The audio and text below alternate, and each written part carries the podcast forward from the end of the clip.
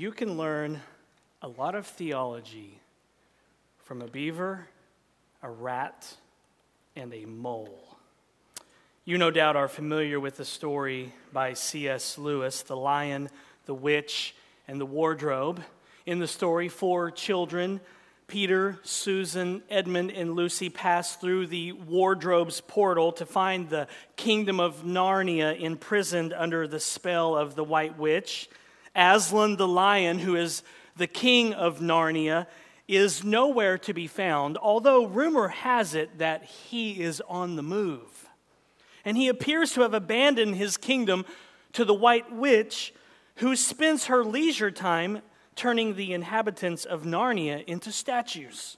And so Peter, Susan, Edmund, and Lucy set out to explore this strange and somewhat frightening new country that is locked under the spell of the White Witch and they stumble upon Mr. and Mrs. Beaver, who assure the children that Aslan is about to return to set things right. They're also informed that a prophecy suggests that the four children have a very important, even central part to play in the drama that is about to unfold. In fact, they learn that they're going to rule with Aslan over his kingdom. Upon hearing about Aslan, the kids want to know what he is like. Is is he a man? asked Lucy. Aslan a man? said Mr. Beaver sternly. Certainly not. I tell you, he is the king of the wood and the son of the great emperor beyond the sea. Don't you know who is the king of beasts?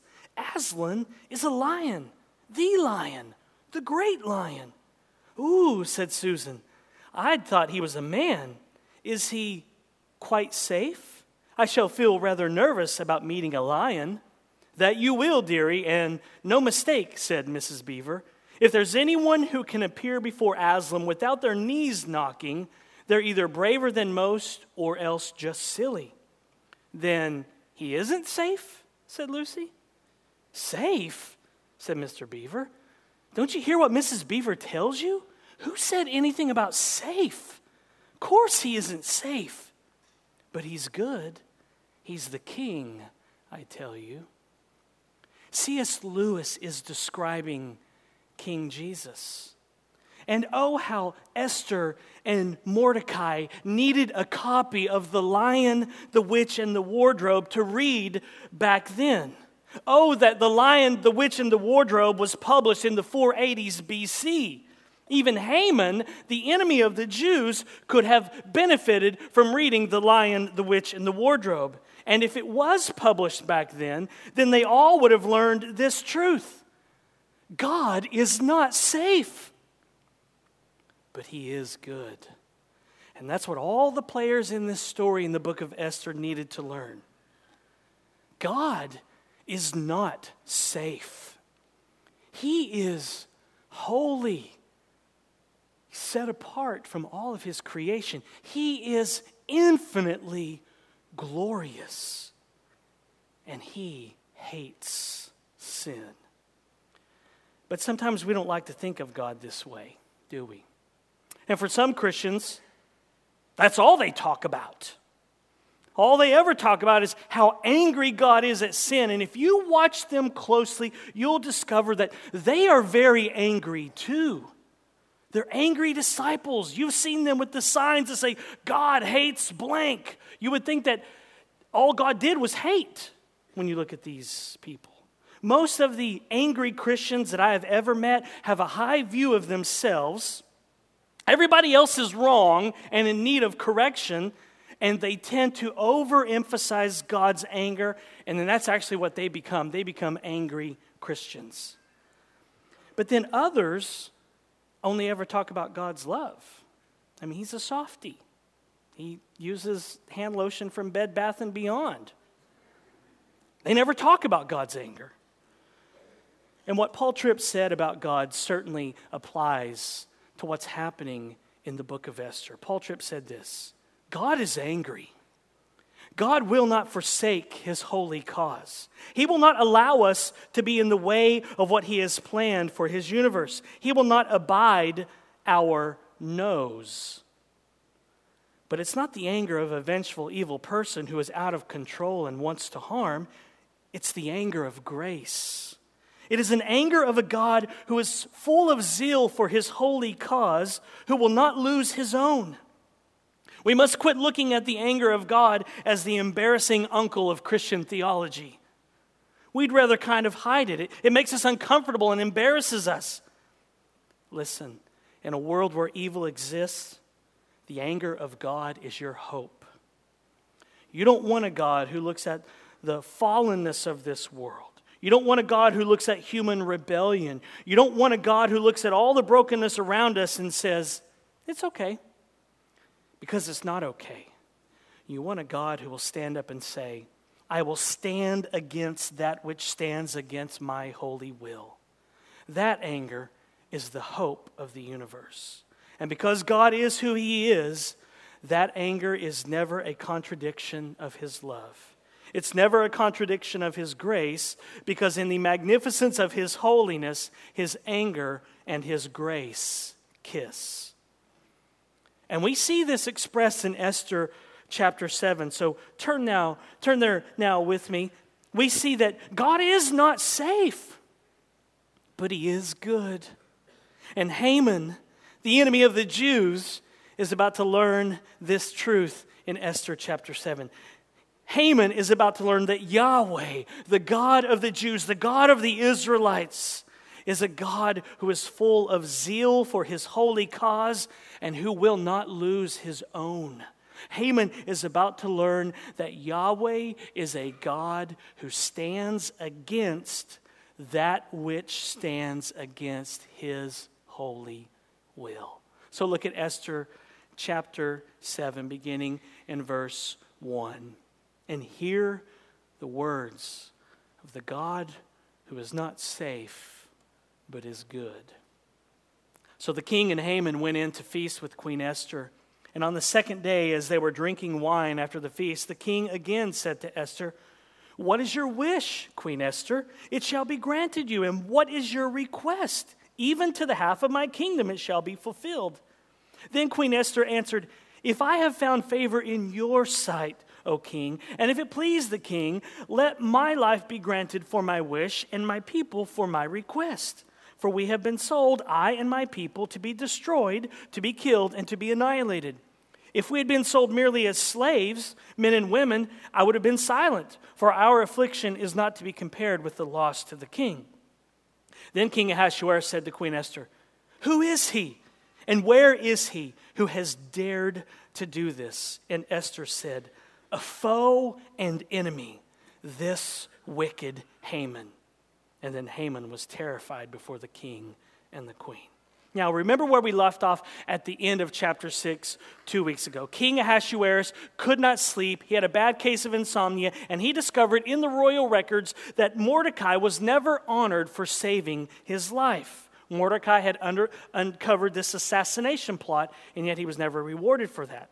And Haman, inadvertently, we saw in chapter 6, told the king how he should honor Mordecai. So Haman had to parade Mordecai, his enemy, through the city of Susa and honor him. And then Haman returned home and was told by his wife and friends that he was no match for Yahweh, the God of the Jews. And then, right after he hears these words, Haman is escorted away to Esther's second party, which happens in chapter 7. Now, keep in mind what we have seen of Haman so far. Haman loves power. Haman wants to be in control. He wants to be known and loved by people. He's the guy that retweets compliments on Twitter about himself. If somebody compliments him, he retweets that. He talks about himself all the time. And the only time he is really happy is when he gets recognition. When people compliment him, when he gets recognition. That's when he becomes alive. That's when he's happy. That's when he has a spring in his step. He's that insecure. When Haman's ego is stroked, that's when life is good for Haman. He got the invitation to Esther's second party, and when he left in chapter 5, he was on top of the world. He went to the king's house in the middle of the night, and he thought the king was going to shower him with honor. He was giddy with excitement. He thought he was the man. But now there's been this reversal, and now Mordecai, his enemy, has been elevated.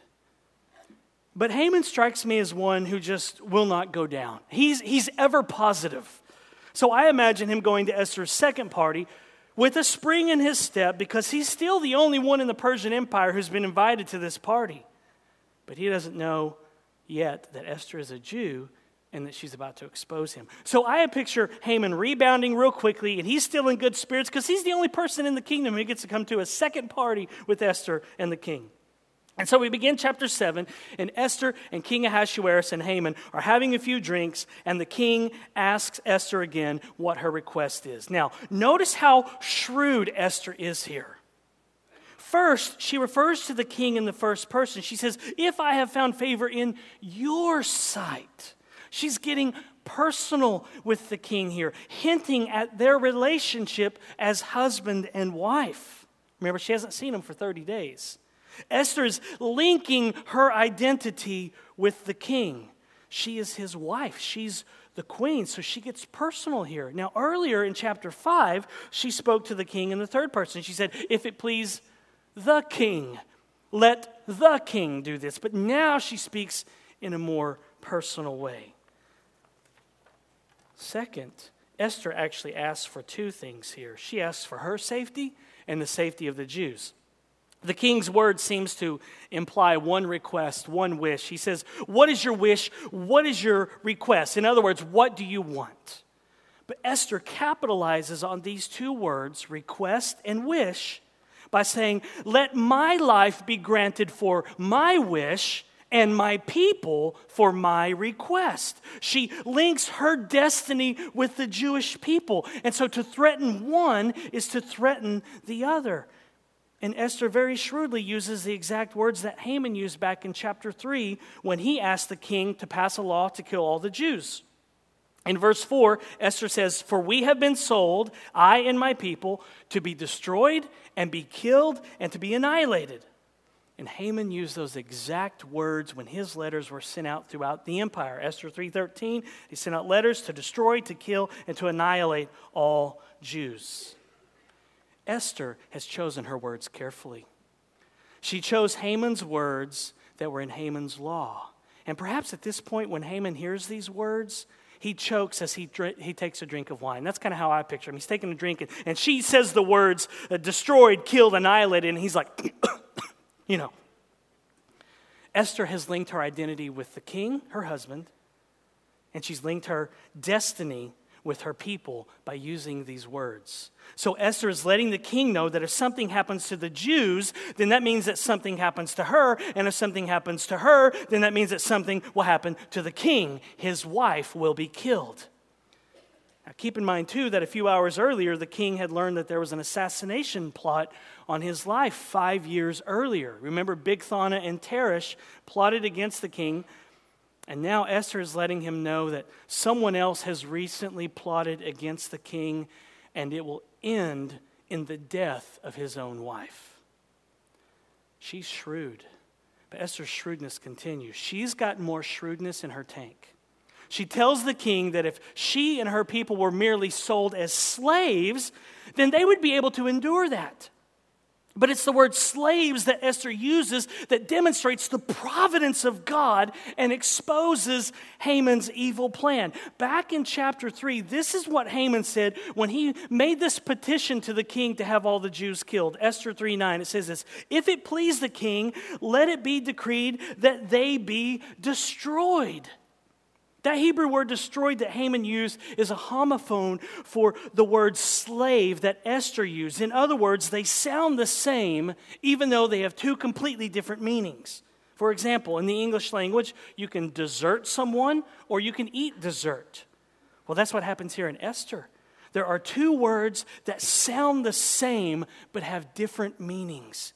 The Hebrew word is la'abadim so Haman tells the king, If it please the king, let the Jews be destroyed, la'abadim. And then Esther comes around and says, If we had been merely sold as slaves, as la'abadim. And so I think when Haman asked the king to destroy the Jews back in chapter 3, I think the king thought he meant enslave them. If it please the king, let the Jews be enslaved, la'abadim. Haman couched his evil plan inside a word that sounds the same as another word. The king heard La'abadim and thought, enslave them and not destroy them.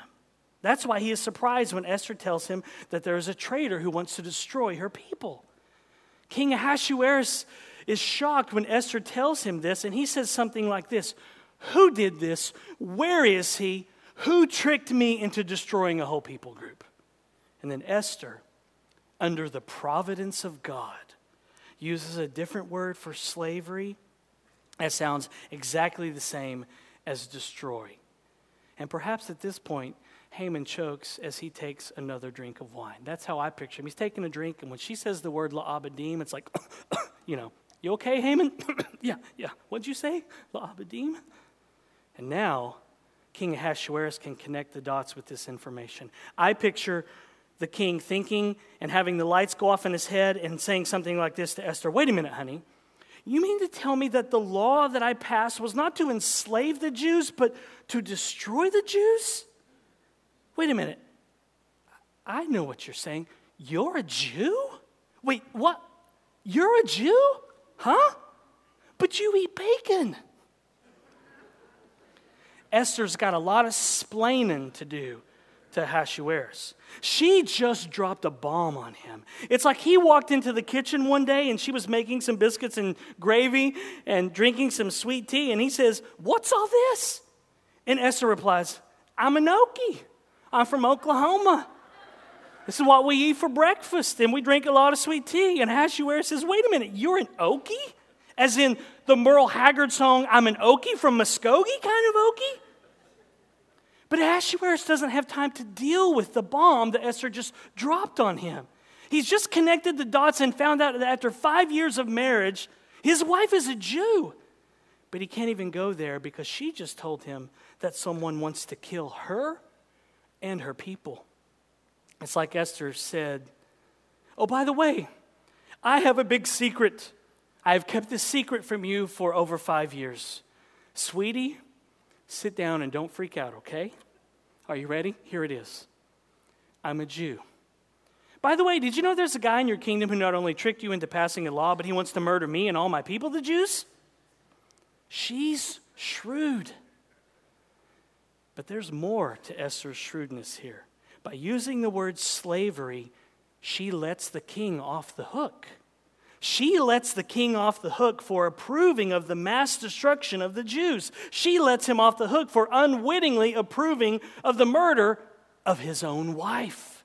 Now, I know what you're thinking. These people need some marriage counseling. Yes, they do. They've got some serious issues. Esther has let the king Ahasuerus off the hook, and now he can say that he was tricked by Haman because he misheard him. He thought Haman was asking to enslave a people group, not destroy them. And so the king saves face, and this will then further highlight how wicked and evil Haman is when Esther points the finger at him. Esther is showing her husband that not only did Haman trick the king, he also put a death threat on his wife when he did this. Haman unknowingly threatened the queen's life and he tricked the king in order to do it. In other words, Haman unwittingly was asking King Ahasuerus to pull the trigger on the gun that was pointing at his wife, Queen Esther. This girl is shrewd. I told y'all, she still got it. She's shrewd. She used her looks back in chapter 2 to get what she wanted. She used her looks again in chapter 5 to get what she wanted. And now she uses her brains, and she's got the brains to back it all up. She's smart. She's got the body and the brains. Esther is the total package. And so, how does King Ahasuerus respond to all of these revelations? Is he going to kick Esther out for hiding her true identity and deceiving him all these years? Remember what he did to his first wife in chapter 1? She wouldn't come to his party, and he said, You're not the queen anymore, you're banished. What's he going to do to Esther, who's hidden a secret from him for five years? Look at verses 5 and 6. And then King Ahasuerus said to Queen Esther, Who is he? Where is he? And who has dared to do this? And Esther said, A foe and enemy, this wicked Haman. And then Haman was terrified before the king and queen. I think Haman, yes, you guessed it, I think Haman definitely choked this time as he took a drink of his wine. Haman challenged Yahweh, the sovereign Lord, the God of the Jews, the God of the Israelites, and he's about to eat the crow that Esther is serving up. Haman is about to open his fortune cookie, and he's going to find out that it reads, God is not safe, but he is good. That's what Haman's fortune cookie read that day. Haman is about to learn that Yahweh, the God of the Jews, is a God who is full of zeal for his holy cause and will not lose his own. Haman is about to learn that Yahweh is a God who stands against that which stands against his holy will.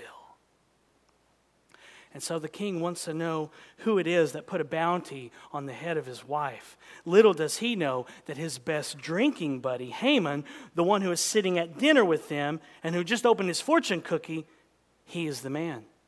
Now, the Hebrew language here is interesting. There's a lot happening here in their words in the Hebrew language. The king's words begin with six monosyllabic words here, which, according to one Hebrew scholar, sound like a machine gun fire when pronounced aloud. Mehuze veze ezehu is what King Ahasuerus says. Who is he? Where is he? Who dared to do this? Mehuze veze ezehu. Who is this one? Literally, the Hebrew reads, Who is this one? Where is this one who has filled his heart to do this? And the stress of the O sound in the Hebrew here expresses the sudden fury of the king's response. Asher, malao, libo, la'asok, ken. But then Esther's reply in Hebrew is equally impressive.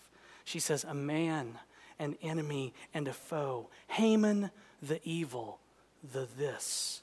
The last phrase, when she mentions Haman by name, produces a sharp rhythmic effect in Hebrew. Haman hara hazeh. Picture Esther pointing at Haman and emphasizing each syllable. Haman hara hazeh. A man, an enemy, a foe. This wicked Haman. Haman hara hazeh. Haman hara, hazeh. And the narrator doesn't give us any more details about what happens. He expects us to be able to picture Esther pointing at Haman. And he expects us to pan the camera over to Haman and see his expression. And he's choking on his wine for sure here. And then he expects us to turn the camera to the king. He wants us to use our imagination. He assumes that we know this is an awkward situation. He assumes that we have seen enough reality TV that we can picture what this dinner party was like. Look at verse 7. And the king arose in his wrath from the wine drinking and went into the palace garden. But Haman stayed to beg for his life from Queen Esther, for he saw that harm was determined against him by the king. And the king returned from the palace garden to the place where they were drinking wine, as Haman was falling on the couch where Esther was. And the king said, Will he even assault the queen in my presence, in my own house? And as the word left the mouth of the king, they covered Haman's face. Then Harbona, one of the kings, one of the eunuchs in attendance on the king, said, Moreover, the gallows that Haman has prepared for Mordecai, whose word saved the king, is standing at Haman's house, fifty cubits high. And the king said, Hang him on that. And so they hanged Haman on the gallows that he had prepared for Mordecai. And then the wrath of the king abated. So the king hears that Haman is the one who tricked him and put a bounty on his wife's head. And so he's triggered. He leaves the meal and he goes out into the garden. Meanwhile, Haman is begging for his life. He's begging Esther to spare his life. He, he knows that the king is going to kill him. Now, what a reversal has happened here. A few minutes earlier, Esther was pleading for her life with the king. And now it's Haman who is begging for his life. Earlier, it was Haman who was so angry that Mordecai the Jew would not bow down before him that he wanted to kill him. And now it's Haman who is groveling before Esther the Jew and asking her to spare his life. What a reversal! Oh, to be sure, God is silent in this book. His name, Yahweh, is not mentioned in this book. But though God is absent, he is very much present. And just as the king returns, Haman falls down on top of Esther as he is begging for his life. If you don't believe in the sovereignty of God, that verse there should convince you. As the king walks in, Haman's begging for his life and he falls on top of Esther. Now, what do you think that looks like? The king thinks that Haman is assaulting Esther, that he's trying to rape her. In fact, the New English translation, the Net Bible, translates verse 8 this way When the king returned from the palace garden to the banquet of wine, Haman was throwing himself down on the couch where Esther was lying. The king exclaimed, Will he also attempt to rape the queen while I am still in the building? Now, the narrator uses the key word here fall. Haman falls on top of Esther. The Hebrew word for fall is actually the word naphal. And it was used of Haman back uh, in Esther 3 7 when Haman cast lots. In other words, as he cast the lots, the lots fell. And when the king instructed Haman in Esther 6:10 to honor Mordecai, he told Haman literally in Hebrew, "Do not let anything fall that you have said." In other words, don't let these words fall to the ground. Don't fail to do anything that you have recommended. And then when Haman rushed home after this to his wife Zeresh, she told him that he was beginning to fall before Mordecai. Esther 6:13. So the narrator strategically uses the Hebrew word nafal here in this chapter to describe Haman falling on top of Esther. A nice providential twist. And so the king is shocked that Haman would assault Esther and he orders his death. And one of the eunuchs suggests that they use the very gallows that Haman was building to impale Mordecai on. Thomas Watson, one of the Puritans, said this God loves to counterplot politicians. He makes use of their own wit to undo them and hangs Haman upon his own gallows. How ironic that Haman, the man who was seated high above everyone else in Esther chapter 3, verse 1, he is now hanged on his own gallows high above everyone else, for everyone else in the city of Susa to see. What providential reversals! It's proof that God is good. Haman, and that he's not safe. Haman is hanged on the gallows that he built for Mordecai. The disgrace and humiliation that he planned for Mordecai has now become his. And Mordecai got the honor that Haman desperately wanted for himself and Haman got the gallows that he desperately wanted for Mordecai. What providential reversals. It's a reminder that God is not safe, but he is good. If you want to attack his people, Jesus is not safe. If you want to challenge Jesus, he's not safe. But if you turn to him for mercy, he's good. If you turn to Him in repentance, He's good. He's merciful. He's gracious. He forgives sinners and rebels.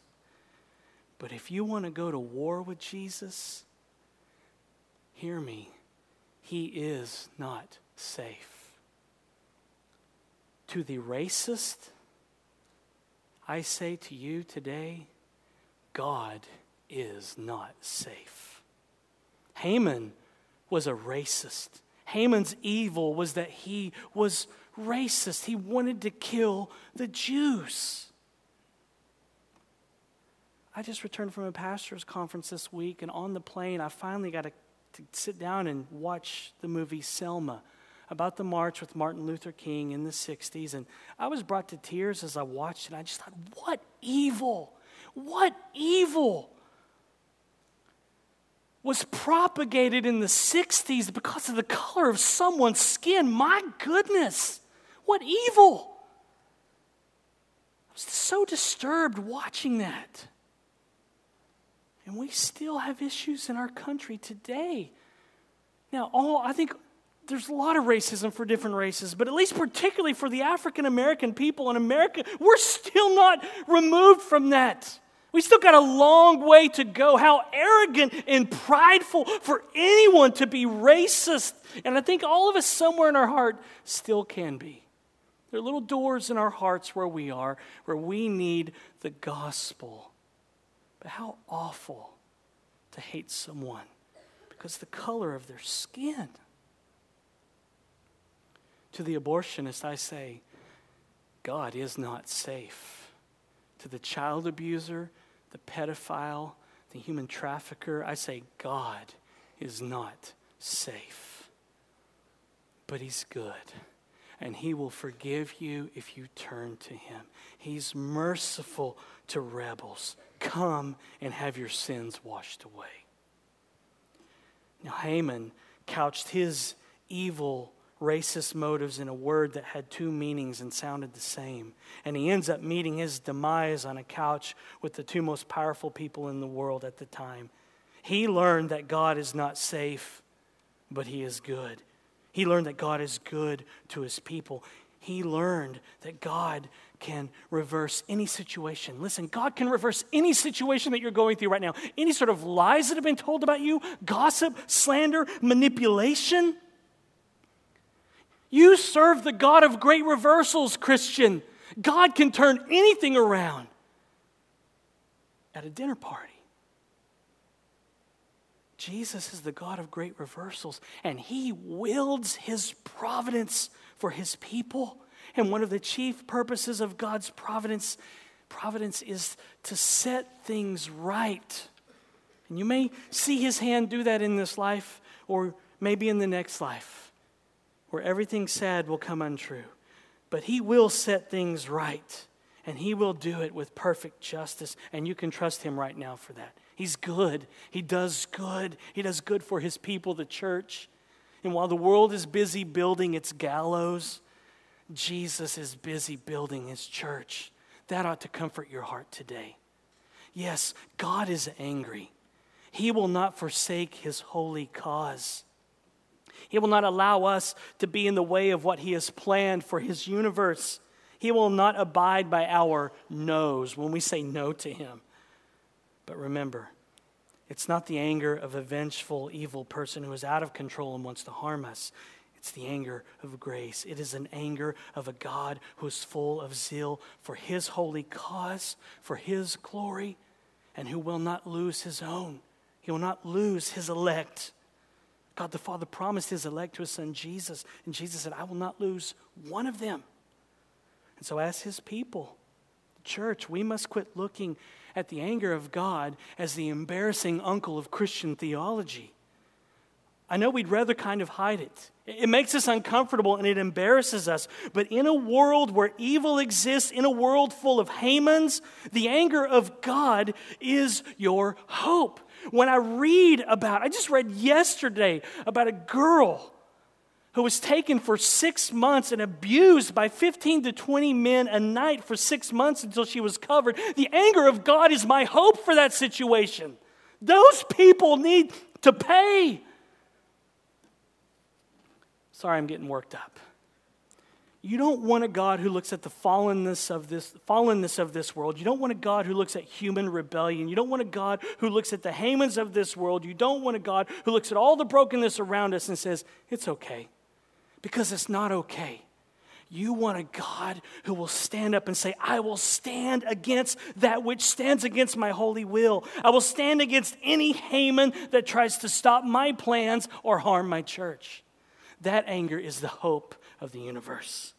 Because God is who He is, that anger is never a contradiction of His love.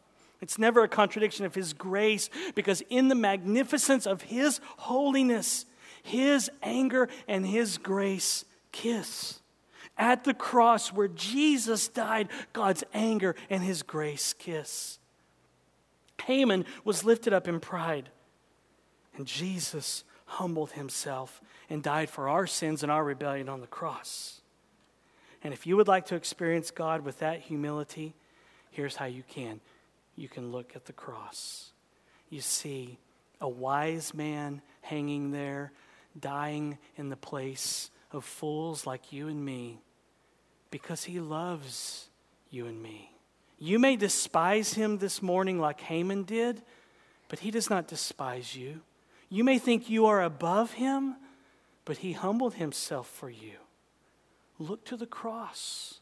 Look away from yourself and look at him and keep looking until your pride melts. You can be safe today from the God who is not safe. Come to Jesus. Be safe. and be satisfied. Drink of living water and finally be satisfied. And then you will worship. You'll be like rat and mole in the book The Wind in the Willows. In the story, when rat and mole go looking for the baby otter, they stumble into the presence of God. It reads this way Suddenly the mole felt a great awe fall upon him, an awe that turned his muscles to water. He bowed his head and rooted his feet to the ground. It was no panic terror. Indeed, he felt wonderfully at peace and happy. Rat, he found breath to whisper, shaking. Are you afraid? Afraid? murmured the rat, his eyes shining with unutterable love. Afraid of him? Oh, never, never.